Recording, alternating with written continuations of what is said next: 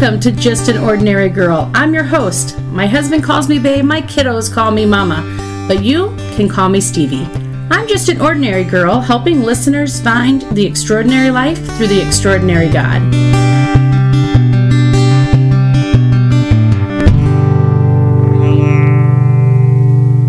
Have I got a treat for you on today's podcast? I had the privilege of joining my husband on the stage for our Sunday morning service this past Valentine's Day. And we got to share with our church how love looks in action. You know, love is a verb.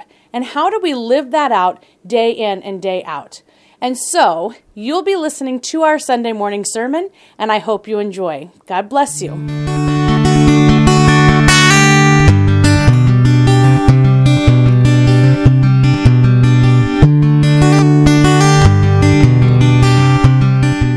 As uh, most of you might, well, some of you might know and remember, uh, back in January, we had told you that we celebrated 20 years of marriage on January 1st. And we had plans for trips, but COVID got in the way. And so we ended up on our anniversary on January 1st down in Spirit Lake, Iowa. now you might be like, well, what in the world is wrong with Spirit Lake, Iowa? Nothing, but it's, It's right. It is Iowa. It's not July 1st, it's January 1st. we found a nice little burger There were no place lakes there. open. There were no Yeah. jet skis. Well, there might have been lakes open, but they had like ice shanties on them, and they were fishing or something. Um, and I, I, I don't ice fish, so. But um, so. Uh, Well, t- Spirit Lake isn't horrible. It's just not New York, and that's where we really wanted yeah, to we, go. we we were thinking about going to New York, So- so. Oh well, we didn't. Oh, well. Maybe some other day. Um, I mean, it's it's. I, Just I've. Iowa is the New York of the Midwest, right? No, it's really not. it's Minneapolis, right? It's Yes. Minneapolis. we found a cute little place. It was good. It was good. It worked. But anyways, so um, with that, we decided let's let's tag team preach since it is Valentine's Day, and uh, we were originally going to be like let's do 20, 20 tips for relationships, and I was like, no, we don't need a twenty point sermon, especially last week when I took up like an hour of your time, and so uh, we we decided to kind of break it down, and and uh, we decided that we're we're going to preach on something that's very near and dear to our heart because we are celebrating in our 20th year of marriage. But, Steve, why don't you explain that a little more? Well, we base this on our wedding vows. So you don't have to be married. To, okay, it's fine. Because we based them on Romans 9, tw- um, or 12, 9 through 21. So we're, I'm actually going to read it in ESV. I think that's the, the version. Oh, you are? Okay. I just. you are. I am. I am going to read it. But anyway, at the beginning of NIV, the little caption that man has put, they put love in action. And so we had been we had decided that we wanted to write our own vows and we had just thought, why did we decide that? Cuz then we have to come up with something. So we just stole from God. And we took the vows that we as we were reading, I even wrote in the top of my Bible when we were reading it. Oh, these are our vows. Okay. Wrote for us. It's really good. So we really though when we read it, we thought this is what we want. We want a marriage that love is an action, that it is intentional. Um, so we looked through, and when we saw the scripture, we thought this is this is perfect. So I'm going to have him go to slide three real quick because it's kind of out of order. So we actually wrote it. I did, made a little art piece here, and put our vows on our bedroom wall because we thought, well, if you're going to vow that for the rest of your life, you might want to remember what they are. So I'm going to ask Dave. You guys stand back here so you can't see the screen. Okay. Do you remember our wedding vows? I love you to the Nope. ends of the. No, I'm just kidding. Wrong. I vow. I don't even know if you guys can see it because it's on some goofy And there, paper. by the way, um, because I was silly and when I redid our room a couple years ago, I did it and I didn't like the pattern, so I rearranged the vows. They aren't s- said exactly the way we said them. so if you can um, actually read them, So, because it doesn't matter what order they were me. in, but I wanted them to look a certain way, so I rearranged them. So if he says them, it doesn't matter. He's he's right as long as it's up there. it is. I love, not I love, I vow to love you sincerely, to hate what is evil and cling to what is good, to honor you above myself. Ish. No, to Be devoted. to be de- right to be devoted to you honoring you above myself uh, to never be lacking in zeal but keeping my spiritual fervor serving the lord. To be joyful in hope patient in to be patient in affliction affliction i say that 10 times fast to be patient in affliction to be faithful in prayer. Don't tell me. It is um, So unfair, Ah, I can't Yay, remember that so second to last one. happy. And then Oh, the I'm so well, the last one- what? Oh, to rejoice when you rejoice, and to mourn when you mourn, and as far as it depends on me, to live at peace with you, as long as, we As long both shall we live. shall live. The long as we both shall live is not in the Bible. too bad. Our pastor made us add that one. Um, but But yeah, you got to read the scripture so that they know what the heck we're Right. talking about. right. so that is you did a good job. Thank you. Here's what the scripture says, because of course we didn't read it exactly, but here's what the scripture says. It says, Love must be sincere, hate what is evil, cling to what is good. Be devoted to one another in love, honor um, another above yourselves, never be lacking in zeal, but keep your spiritual fervor serving the Lord. Be joyful in hope, patient in affliction, faithful in prayer. Share with the Lord's people who are in need, practice hospitality. Bless those who persecute you, bless and do not curse. Rejoice with those who rejoice, mourn with those who mourn, live in harmony with one another. Do not be proud, but be willing to associate with people of low position. Do not be conceited. Do not repay anyone evil for evil. Be careful to do what is right in the eyes of everyone. If it is possible, as far as it depends on you, live at peace with everyone. Do not take revenge, my dear friends, but leave room for God's wrath. For it is written, It is mine to avenge, I will repay, says the Lord. On the contrary, if your enemy is hungry, feed him. If he's thirsty, give him something to drink.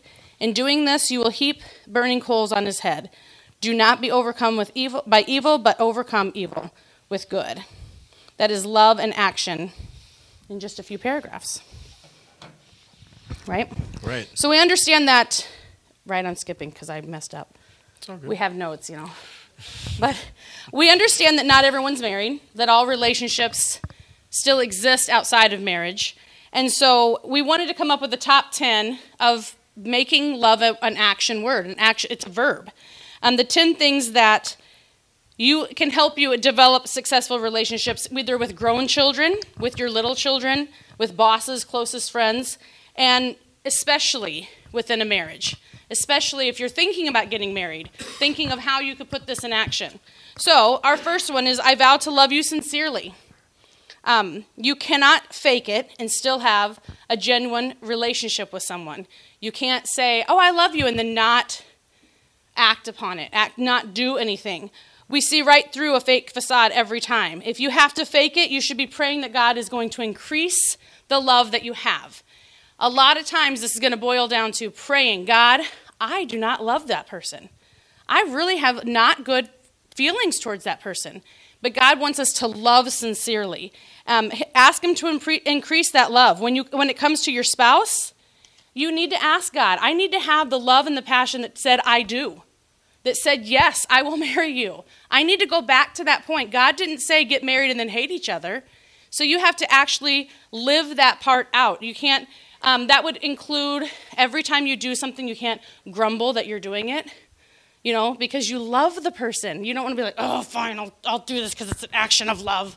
No, you really want it to be completely sincere. Just pray that God will focus your feelings. Um, I think it's important that this is one of the first ones in this particular uh, passage of Scripture because it's God knew that if we can't love, we're not going to be able to do the rest of the list. If our love is fake, we'll give up eventually. It's too hard. Um, then, once you've prayed, behave in the way that is sincerely loving.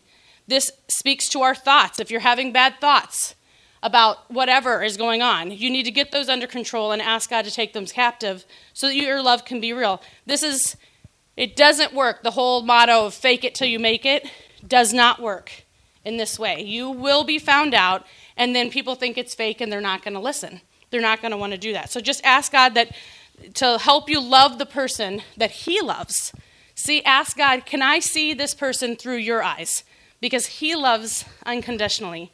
And so, especially with your spouse, we need to be loving unconditionally. Right, right. And so the scripture here, so it starts with love sincerely, uh, but then it does kind of a wordplay here. And so love sincerely, and then all of a sudden hate.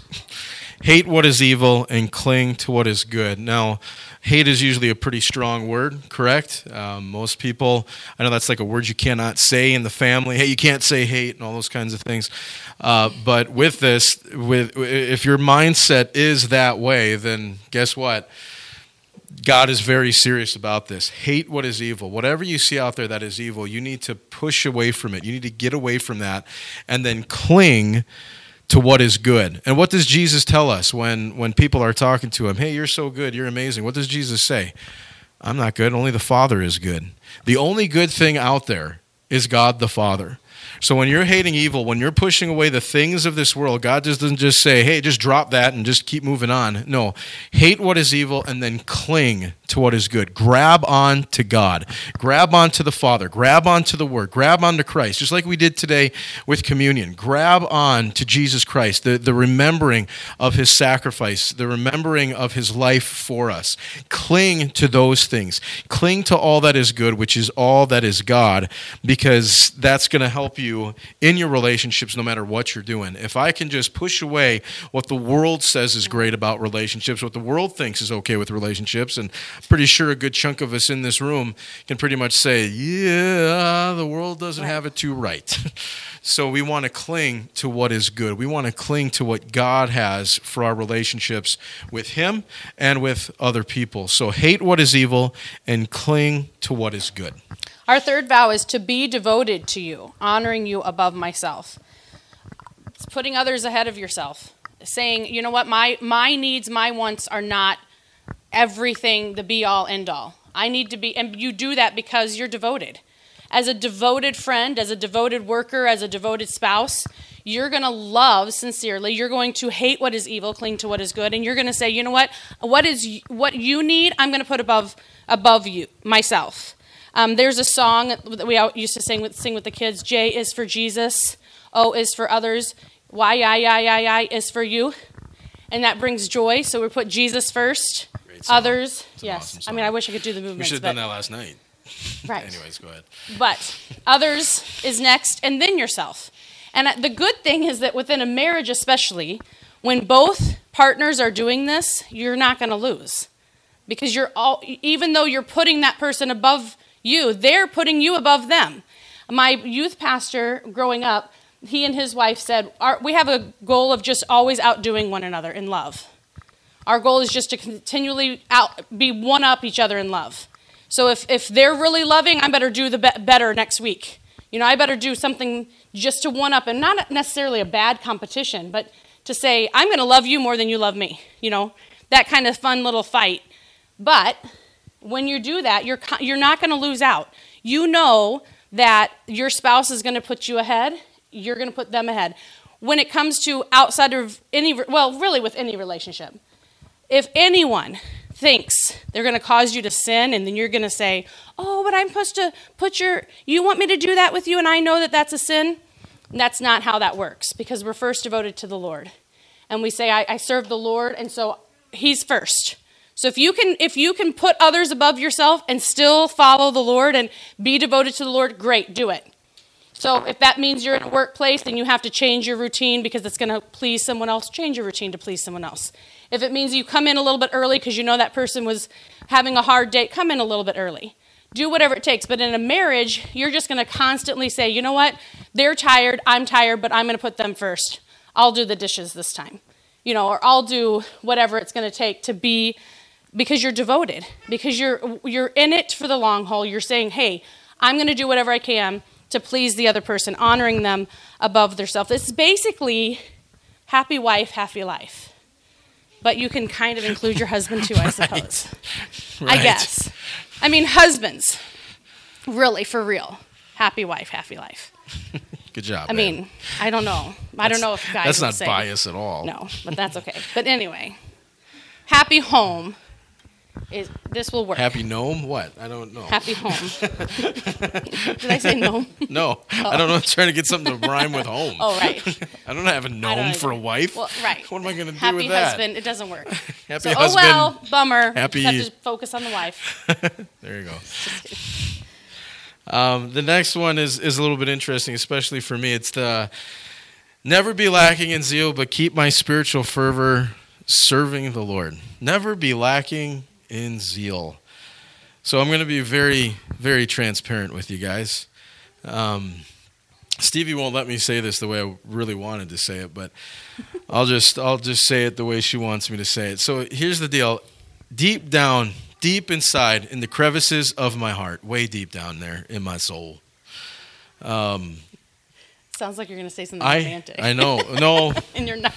not romantic at all. Or I'm about to confess something that you guys don't want to hear me confess, but um, I I'm a I I have the desire to be as lazy as can be. I, I I tell you what, friends, I like in the summertime, it's cool. I, I like the way. Well, sometimes I like the way my yard looks after I mow the lawn, and even when I snow blow, I think it looks really good, and uh, you know that's that's great. But you know what? I hate doing all of the work to get it to look that way. I mean, that's that's just what it is. I I have a great desire to be the laziest man on earth. I, I, I really do. I do work hard, and, and you have to work. If a man doesn't work, man doesn't eat. So I get that. But deep down, the desire is to not work. I don't I don't want to work. I'm looking forward to the kingdom of heaven. But I'm, I'm sure there's going to be work there to do. It's just going to be better because you're not going to be tired. You're not going to have to be like, ah, it's getting it's getting dark. I better get out there and mow the lawn or whatever it is. But um, it's it, it's that idea. So so for me, uh, there is there's an act there there's an actual action to, to not be lacking in zeal, um, and it says here. How do you not lack in zeal? Well, you keep your spiritual fervor by serving the Lord, by following God, knowing that He has plans for you, knowing that He has things for you to do. And when you decide to be obedient, you decide to follow Him, guess what? You're going to see good things happen in your life. You're going to see the Lord continue to build you up, continue to show you the direction you need to go, and you are going to be successful at what you do within the Lord's eyes. Now, it may not look successful to the world. Who gives a flying rip, though, what the world Right. thinks? It's what the Lord thinks. So I'm going to keep my zeal by keeping my spiritual fervor for the Lord. So many people, you know, you, you get into relationships, especially your marriages and stuff, and it's like, well, you got to keep doting on her, you got to keep doting on him, you got to keep doing all these different things. When the truth is, probably what most of us need to do is start getting more connected with God. Start reading the word more. Start praying a little bit more. Start maybe maybe fasting every now and then. Doing those kinds of things and you'll see that the lack of zeal that you have, the laziness that you may be experiencing spiritually or even in your relationships might just go up. I, I don't know if I'm if I would be jumping ahead of this, but we were we were just talking to a pastor uh, that we know in another church in, in the area here, and he was just talking about you know he's he's in a position of leadership to where he deals with pastors you know that have that have fallen that have had the moral failures. And he's like, the first question I ask all of these guys, eh, whether they've completely fallen or they're feeling kind of tempted to do those kinds of things, the the first question he asks them is, "How's your devotional life? What are what are you doing for the Lord? And beyond preparing a sermon each week, Right. what are you doing to get that relationship right so that you don't fall into this path. Friends, if you want your marriage to be successful, if you want your relationship with your children to be successful, you want your, em, em, your boss, employee, whatever relationship to be successful, I'm telling you right now, you need to work on your spiritual fervor for the Lord. It, it, it may sound the complete opposite. And you know what? The Lord is going to bring you through some fires, and you're going to be like, "You've got to be kidding me!" Uh, getting closer to God, I have. It, it seems like it's getting even worse. And the reason that it seems like it might be getting worse in some of those relationships is because the devil understands Right. you're getting closer to God. Your zeal is picking up, and I don't need that. I need you to be wasted. it's mainly what the, what Satan is saying. The enemy comes to seek, steal, and destroy, and so that's that's what he's trying to do. So as you get closer to God, and all of a sudden you're like, man, this seems more difficult. Quote unquote, don't worry about it. The Lord is going to have your back as long as you stick with Him. Sin follows those that don't follow the Lord. You want to follow the Lord, though, calamity won't strike as as crazy as it might. Calamity may strike, but guess what? You'll have the peace to understand I'm going to be able to get through it because my spiritual fervor for the Lord is up there because I am following Him. I am being obedient to Him and, and doing what He has called me to do within my I'm life. gonna. It's not on there. We're going off script. Sorry, but oh man! I told him. I said we need to come up with some examples. But um, so when we first got married, well, we, when we were What? dating and when we I were don't, want, engaged, I don't want you to look at me that way when you say when, that. when we were dating and when we were engaged, he was all about holding my hand and being so sweet. And then we got married, and I said, "What happened? You don't ever want to hold my hand. You don't ever want to be sweet with me." And he's like, he, I, um, he, "He's great now. Don't worry." But he's like, "I already got you." It's it's the hunt. I, I shot it. I the animal is dead. I mean, we were I don't keep shooting the animal if I'm hunting an We animal. were 22, and it really hurt my feelings. Like I cried. Like it really hurt my feelings. Like, oh, this is what we have the rest of our life for. Like, great, you got me. I guess that's it. And so I remember thinking. It worked. I remember thinking that I was just so sad about that. And so I came back with, well, would you pray about that? Would you just go to the Lord and say what you just said to me and see if that works? He's like, oh. Conviction of the Holy Spirit. He's like, okay, fine. But because he was committed to having a, a spiritual zeal for the Lord and serve the Lord, he, he doesn't hold my hand. He doesn't like it. He just, he's like, I liked it only to get you. That's fine. We can compromise there. But if it if it helped, I told her this too. I I, I wasn't into holding anybody's hands. but you did it Even the- when I pray with people, I have a hard time right. holding. But it was fine. hands. That's just part of the compromise. That's fine. This is how we will preach the rest of the sermon. No. Give my hand back. It's not worth it now. no, but when I said that, hey, can you just take that to the Lord? Can you pray about that and see what God would have you do? Because he was committed to that aspect. I mean, he was committed to me too.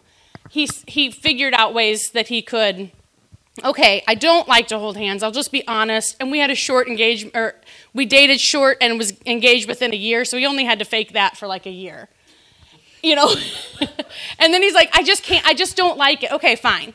But you know, there's other, there, he could, he, he figured out like, okay, we can, we can work that part out. I hurt her feelings, but I just remember thinking, I just said that on a whim, like, hey, can you pray about that? But because I feel like his desire was to keep his spiritual zeal, and his desire was to serve the Lord, he was going to serve me in any way that I needed it. You know, and because, you know, okay, fine, we won't hold hands, that's fine. Um, because it's kind of awkward to hold someone's hand that doesn't want to hold your hand. You always know in your mind, he hates this every time you try to hold their hand. So that's fine. He holds my hand when we pray. He's all right. It's good. But anyway, moving on. It's good. I'm fine. I'll just cry I'm fine. I'm fine. Keep repeating it to yourself, and you'll be it'll be it'll So be the number, truth. number five is joyful in hope. Now we took one scripture and broke it up into uh, three different ones, but but it says we are joyful in hope. We're joyful in the future. The things that are She was joyful that I would at some point hold her hand. as we do each one of these things that are in this this top 10 list here as we draw closer and have better relationships. We're going to face trials. It just happens. You can't live life with a flawed person as a flawed person and not have trials. And so we have to just remember that it's just a little bit on, on in our lives. It's just going to be a little bit. And when we're joyful in hope we have a hope that as long as we're serving the lord as long as we're doing these things that god's going to work it out. We're going to come out together we're going to we're for us, part of that hope is we're not going to get divorced no matter what we go through. We're going to stay in this forever. And so there is joy in the fact that, okay, this is really hard. This is really a, tough time, but there's joy in that. We, we do, if I do things that I need to do, Since I know that God's established the relationship, there's going to be hope in the fact of saying that if I do it right, I'm going to come across, it's going to do it. If I love sincere, I'm going to have joy in the hope that's going it's going to pay off in the end. Um, you may not have a spouse that follows all these things, but you can still have joy that if you do it right, there's going to be a blessing. If I'm devoted and putting Dave above myself, I have joy that it's going to work out. Romans 8:28. If all good things work for the good of those who love them, love him. There is joy in that hope. So you have the joyful hope when you're looking towards the future, especially for all believers in the book of Revelation. You have the blessed hope, which is Jesus coming down and whooping up on all the enemies of the world, and we get to spend eternity with Him uh, on the new heavens, the new earth, New Jerusalem, all that good kind of stuff. So you have the joyful and hope, but you know at least up until that time, and, and even in your marriages, as Stevie was talking about, in your other relationships, there problems are going to rise. We're going to have issues. We're going to have situations. You're going to have conflict. You're going to have fights. You're going to have bumps in the road, and you're going to need to make it through there. And so the next one that the, the Bible gives us is uh, I vow to be, well, we say I vow, but to be patient in affliction. That, uh, that seems like really bad advice, right? if, if you're in something that's difficult, what's the usual advice that you're going to get, get or give? get out. Get out as soon as you can. You know, if the, the if the church started on fire, well, just be patient. The fire department will show up at some point, but just be patient. And so it, it seems off but it's when you're when you're dealing with relationships and those kinds of things this is the way to go to be patient in affliction knowing that in the future the things are going to work out the way that god has them planned. So you wait during the affliction. You you almost you know people are like you know he'll he'll move that mountain out of your way. And sometimes he doesn't move that mountain out of your way. You know what he does just crams you right through the mountain. he just pushes you right through. We're going to get to the other side of the mountain, but we're going to go through it, and you're going to think you're going to be crushed in the middle of it. But by the time you're done, and by the time it's all over, the Lord has made you better. The Lord has made you more powerful. The more, Lord has made you uh, more gifted in, in whatever it may be. So to be patient in affliction, no matter how difficult it may be, Go to you, you, you be patient in, in affliction. Now, like I said, you, you're going to run into conflict. You're going to run into some times when it's like, how do I overcome this? Well, we're not going to keep you here for another hour to, to talk about that. But if you want to, if you head to the church website, I still have the messages from last February in the series that we did. And the first one in Relationships 101, literally, it's dealing with conflict. So if you want to listen that, to that, you can. Uh, crossroadsstjames.life backslash sermons, and you'll see it. It's, it's probably towards the bottom because it was over. It was a year ago, over a year ago yeah. now. Um, but uh, if you're wanting in the conflict and you're trying to figure out how can I get through that conflict, how can I be patient, that's a good place to look. And um, but yeah, just we need to understand that when those difficulties arise, we keep our eyes focused on the Lord and we be patient during that time of affliction which leads us to the seven, to seven. And it's kind of funny. I, I'm not trying to say that I would write the Bible any differently than God would, but I would almost put this one the first of the, those three the joyful and hope, patient and affliction. And then this one is I vow to be faithful in prayer. Because I feel like you can't be joyful and you can't be patient if you don't have prayer, if you're not faithful in prayer. Um, I think I might have told you guys this last year, but I my first five years of marriage, I carried around a book called The Power, Power of a Praying Wife. They have a power of a praying husband, they have a power of a praying parent, of adult children, and, and re- the regular children, you know, not the regular ones. Just regular kids. Um, I think they have power of a praying, praying grandparent, but it's pretty much, it, the whole book is in 31 chapters. So each day of the month, you're praying something different for your spouse, your kids, your whatever. And I carried that around. And I, if, if he something bothered me. I thought, I'm going to take it to the Lord before I take it to Him. And I'd put it on a little post it note and I'd stick it in, in that book wherever I thought it should go. And I thought, well, I'm not going to mention anything unless I've taken it to prayer. And more, more times than not, I was taking that prayer out because I was changed, not that He was. It was that I didn't care anymore about whatever it was that I was annoyed with. You know, I'm sure we're the only married couple that's annoyed with one another once in a while. He's never annoyed with me. I'm I don't sure. know how well those prayers worked. I still whistle. That's true. Well, because but it, it still annoys me. I don't allow whistling, and he doesn't care.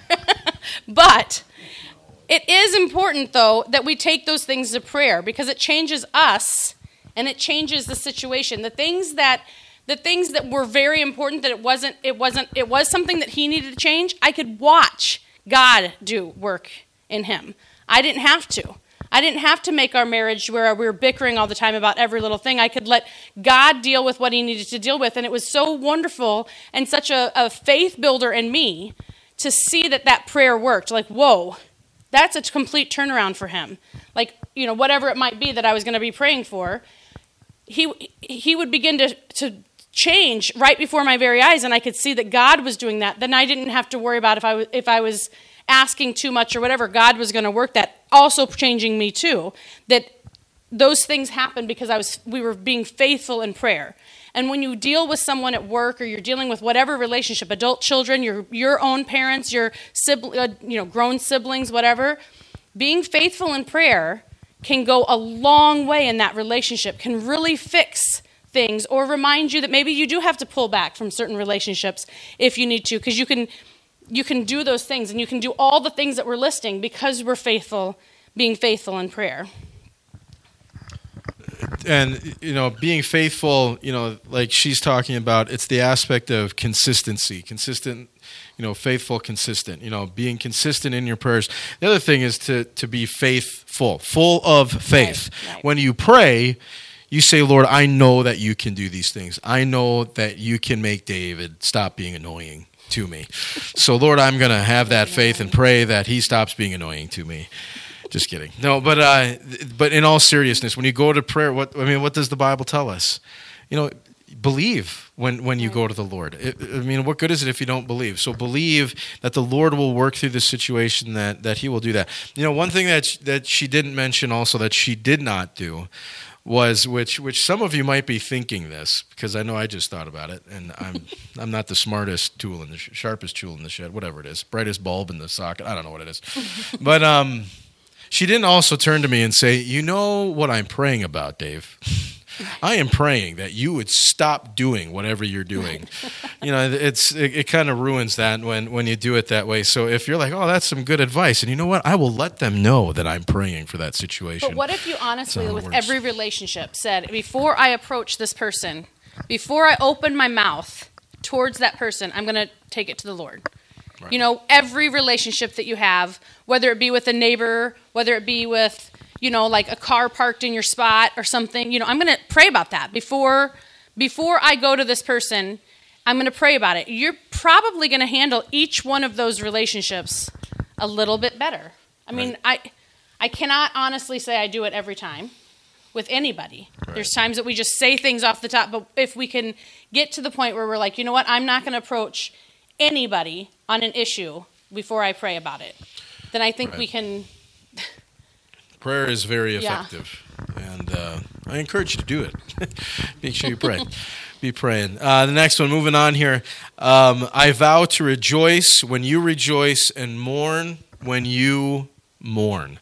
Um, really, it's this is kind of like empathy. This is really read the temperature of the room kind of thing. You know, you know, especially as you know, as husband and wife. You know, I'm coming home from a long day at work, and uh, especially when like Zach and Lily were really young, um, and I'm coming home, and some of you know that my my last uh, secular job, my full time job, was the manager of a group home for developmentally disabled adults.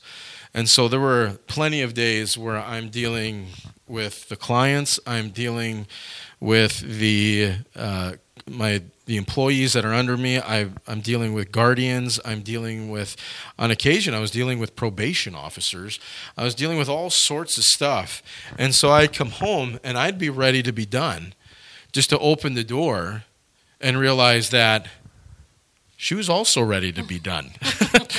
and I'm like, Oh my goodness! And and there was a period of time when I first would get home, I'd, I'd stop at the mailbox, grab the mail, come into the house, and flip through the mail. Most of it was junk, but occasionally, and then I'd sit there and open it, and it was like I had my eyes. He's open I had my slow. my dad my dad ears on, and I heard nothing. I heard no children screaming. I heard no wife. Oh my goodness dinner's not even close to started yet, let alone done, and, and I'm just reading the mail as if I actually cared about it.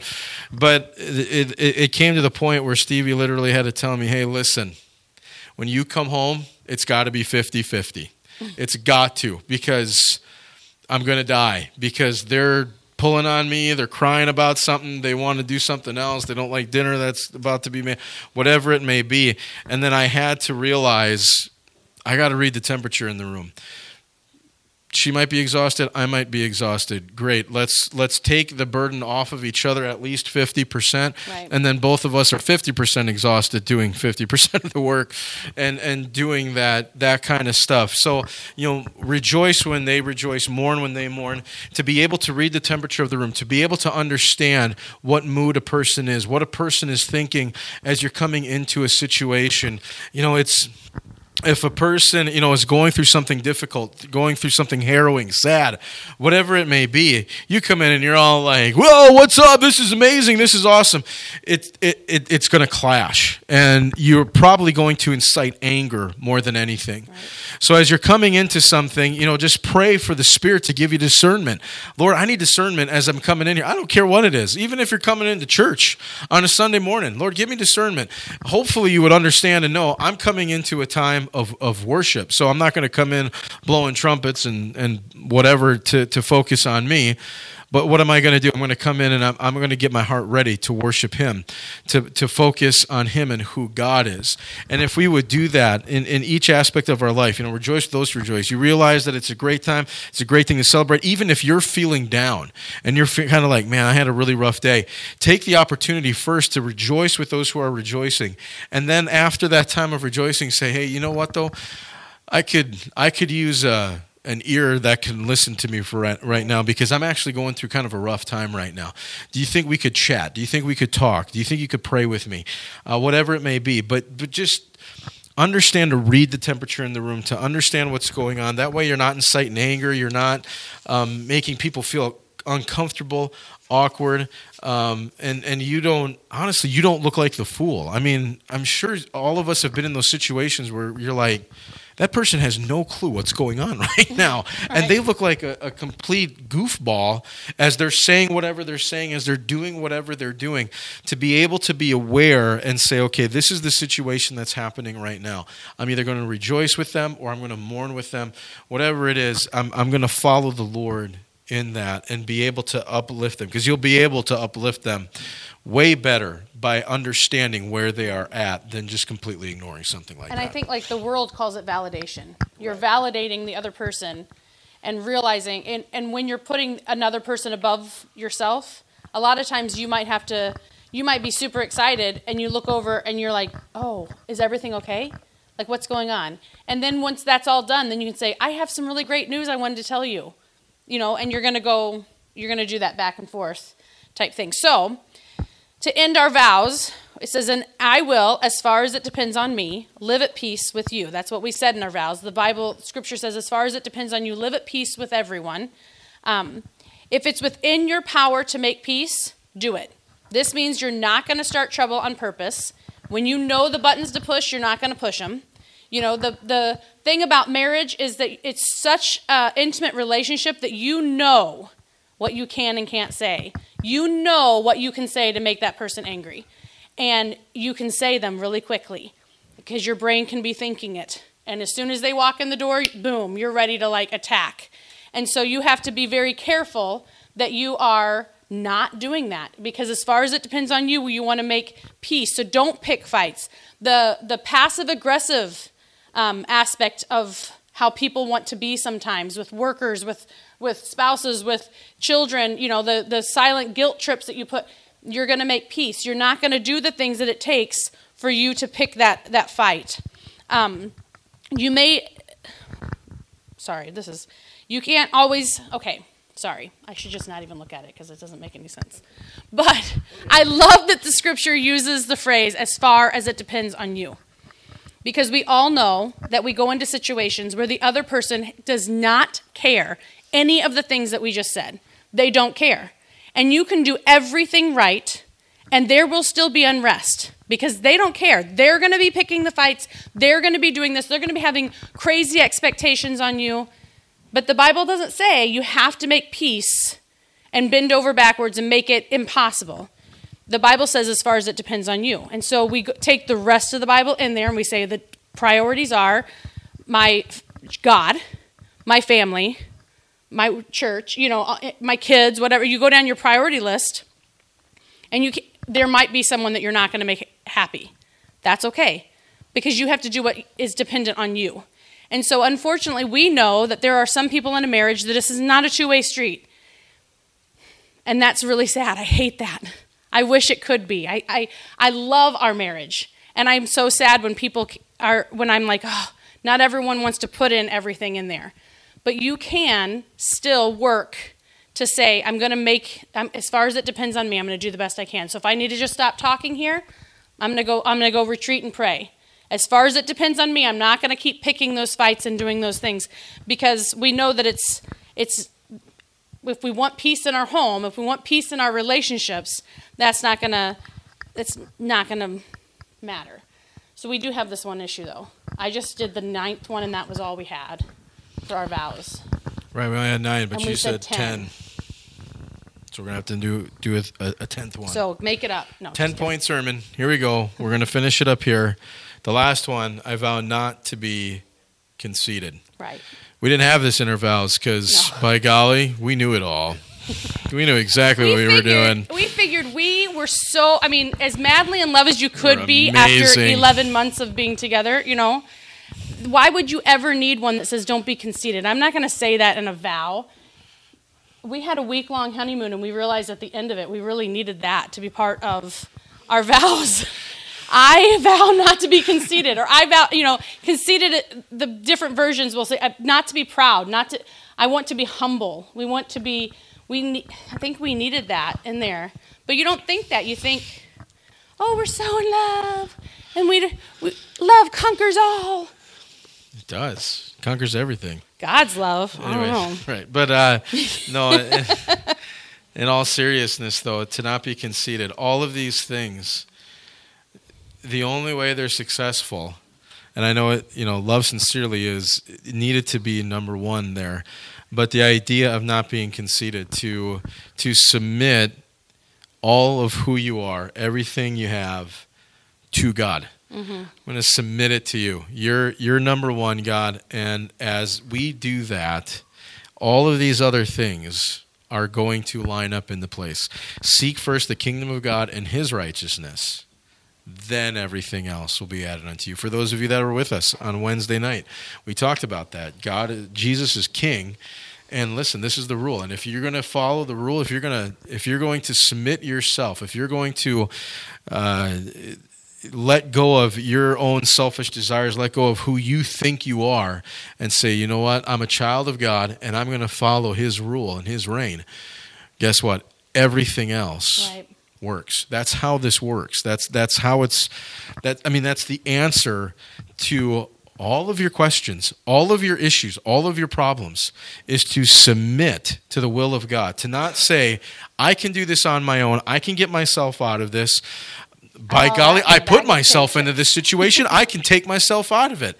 That's not ever how it works. You can put yourself into a whole bunch of situations, but getting them out, it's going to take someone else. Like my dad was in the Navy, you know, and, and there were times when we got to tour the ships and do cool things. My dad worked on an aircraft carrier for a while, and uh, uh, it's called a fast frigate. It's like a small battleship kind of looking thing, you know. And I got to be on those ships, and you can get way deep down. I mean, they they they cram those things with a bunch of people. I mean, my dad's bed um, was about the size of this this music stand. He's like, I laid right there. Okay, it's a little bit bigger. It's like four music stands, but I mean, it, it was it was crammed, and and the deeper you got into the bowels of that ship and and doing those things, I mean, it's cool. I could get myself into the ship and I could look at all these different things. I could look at the engine room. I could look at all those kinds of things. But if I wanted to get off of that ship, I needed my dad right there to say, okay, David, wasn't that cool looking? Now we got to go this way to get out of this place. Because guess what?